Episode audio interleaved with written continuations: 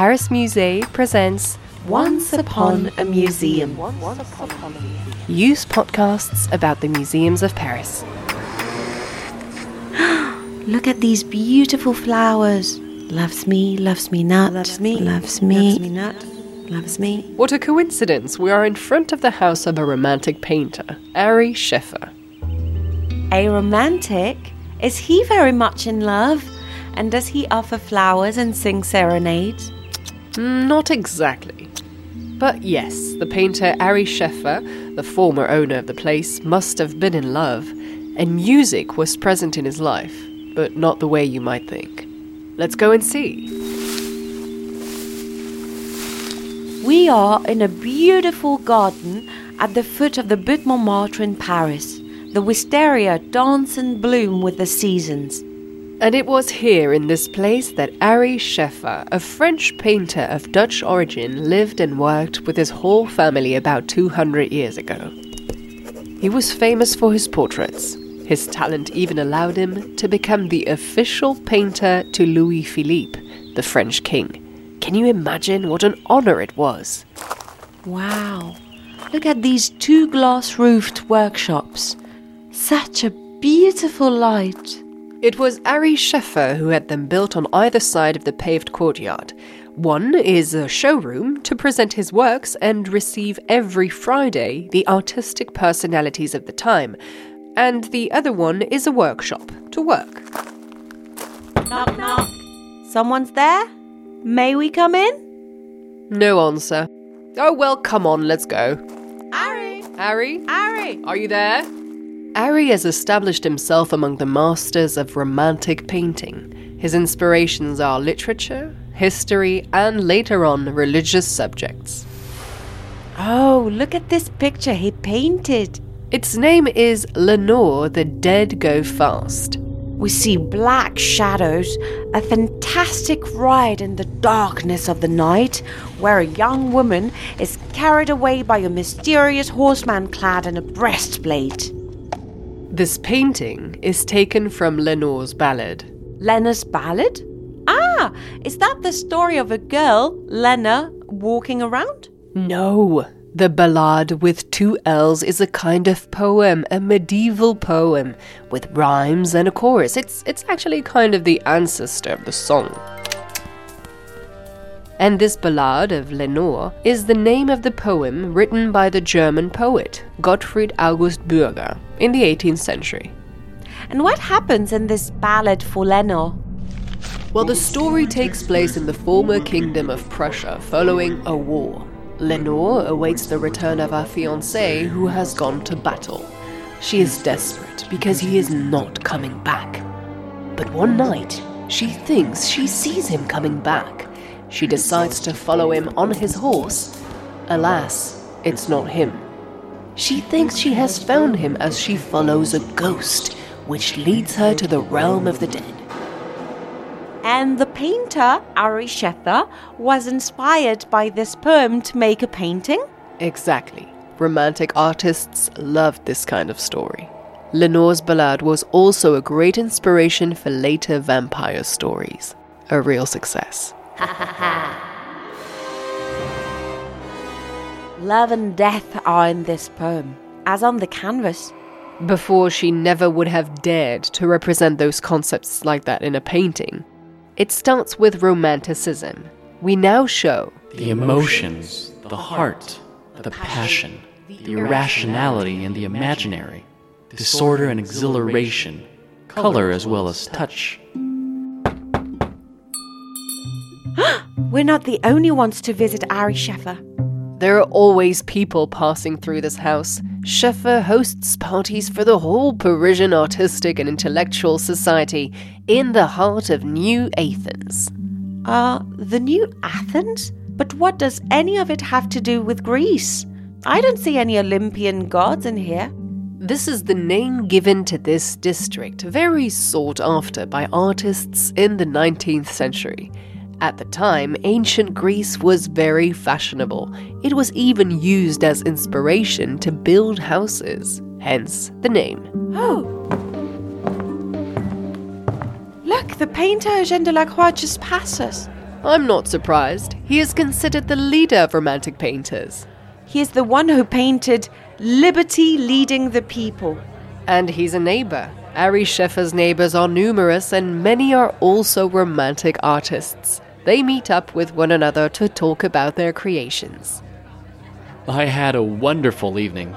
I was at our friend's Ary Scheffer in the small house in the back of the garden. We had dinner, and what a meal! There were also Mr. Arago, Mr. Villemain, Madame Viardot, and two or three artists from the house. Later, we went to the workshop on the left where Ary Scheffer's paintings are.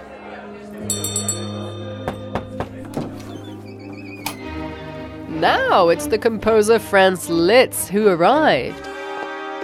Oh, look, he has scores under his arm. Yes, he composed and played music. He was a very great Hungarian pianist.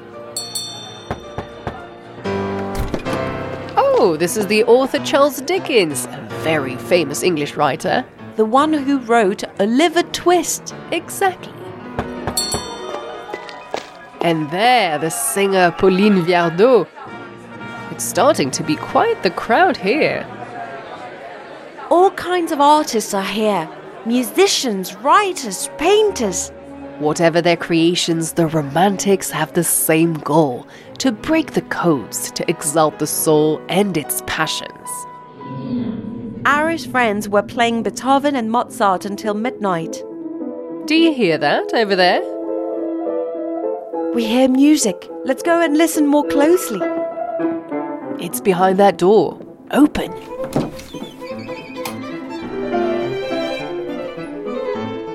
In the library lounge, a piano stands in the middle of the room.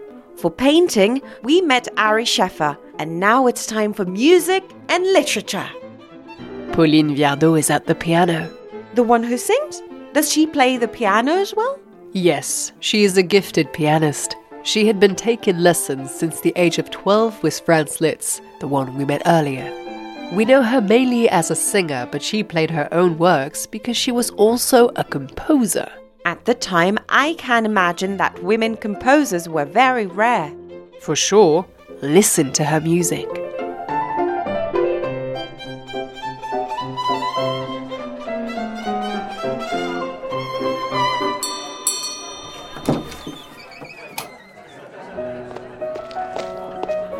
There's another person coming.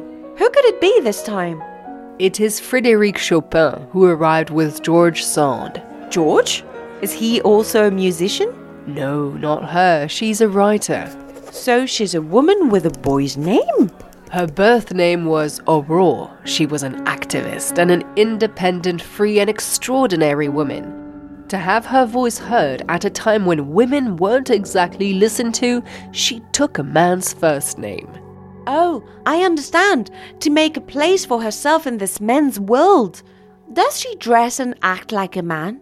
Right. She wears masculine clothes, pants, frock coat, and hat because she finds it more practical. She smokes a pipe and changes her name to sign her books. At the time, that must have caused quite a scandal. Of course, it was daring. She sometimes comes to this neighboring house with her lover, the pianist Frédéric Chopin. We see her here in the museum. There are three rooms on the ground floor dedicated to her. Look at this painting a portrait of a little girl. It's George Sand as a kid. It was her grandmother Aurore de Saxe who painted it. What an incredible family of artists! They also had the same first name, Aurore. In those days, a lot of high society people could draw. It was part of education. You have to imagine that the camera didn't exist. So, what could you do to anchor your memories? Well, drawings, of course. So George Sand also learned how to draw? Yes, her grandmother paid great attention to her education. She made her learn how to draw, but also mathematics, French, and music. Today it seems normal to us, but back then not everyone was so lucky. But why is that her grandmother was the one who took care of her so much? After the death of her father at the age of four, George Sand went to live with her in Berry. It is there that she lived when she was not in Paris, and she remained attached to the region all her life. activism took a central part in her life, and it was an important subject in the books she wrote as well. She aimed for everyone women, peasants, and workers to receive an education and thus erase inequalities. So that there would no longer be the oppressed on one side and the powerful on the other. All these people and music and paintings are beautifully dazzling. I want to play the piano, paint, and sing. Well, we can put on a show if you want. Oh, yeah, good idea. But first, let's drink apple juice in the house garden. Coming? Once upon a museum. At the Museum of Romantic Life. A Paris Musée podcast produced with Pauline Coppen, Elsa Denac, with the voices of Juliette Aver, Matthew Luret, Tanya Matouk. Did you enjoy it? Discover the other museums through Once Upon a Museum.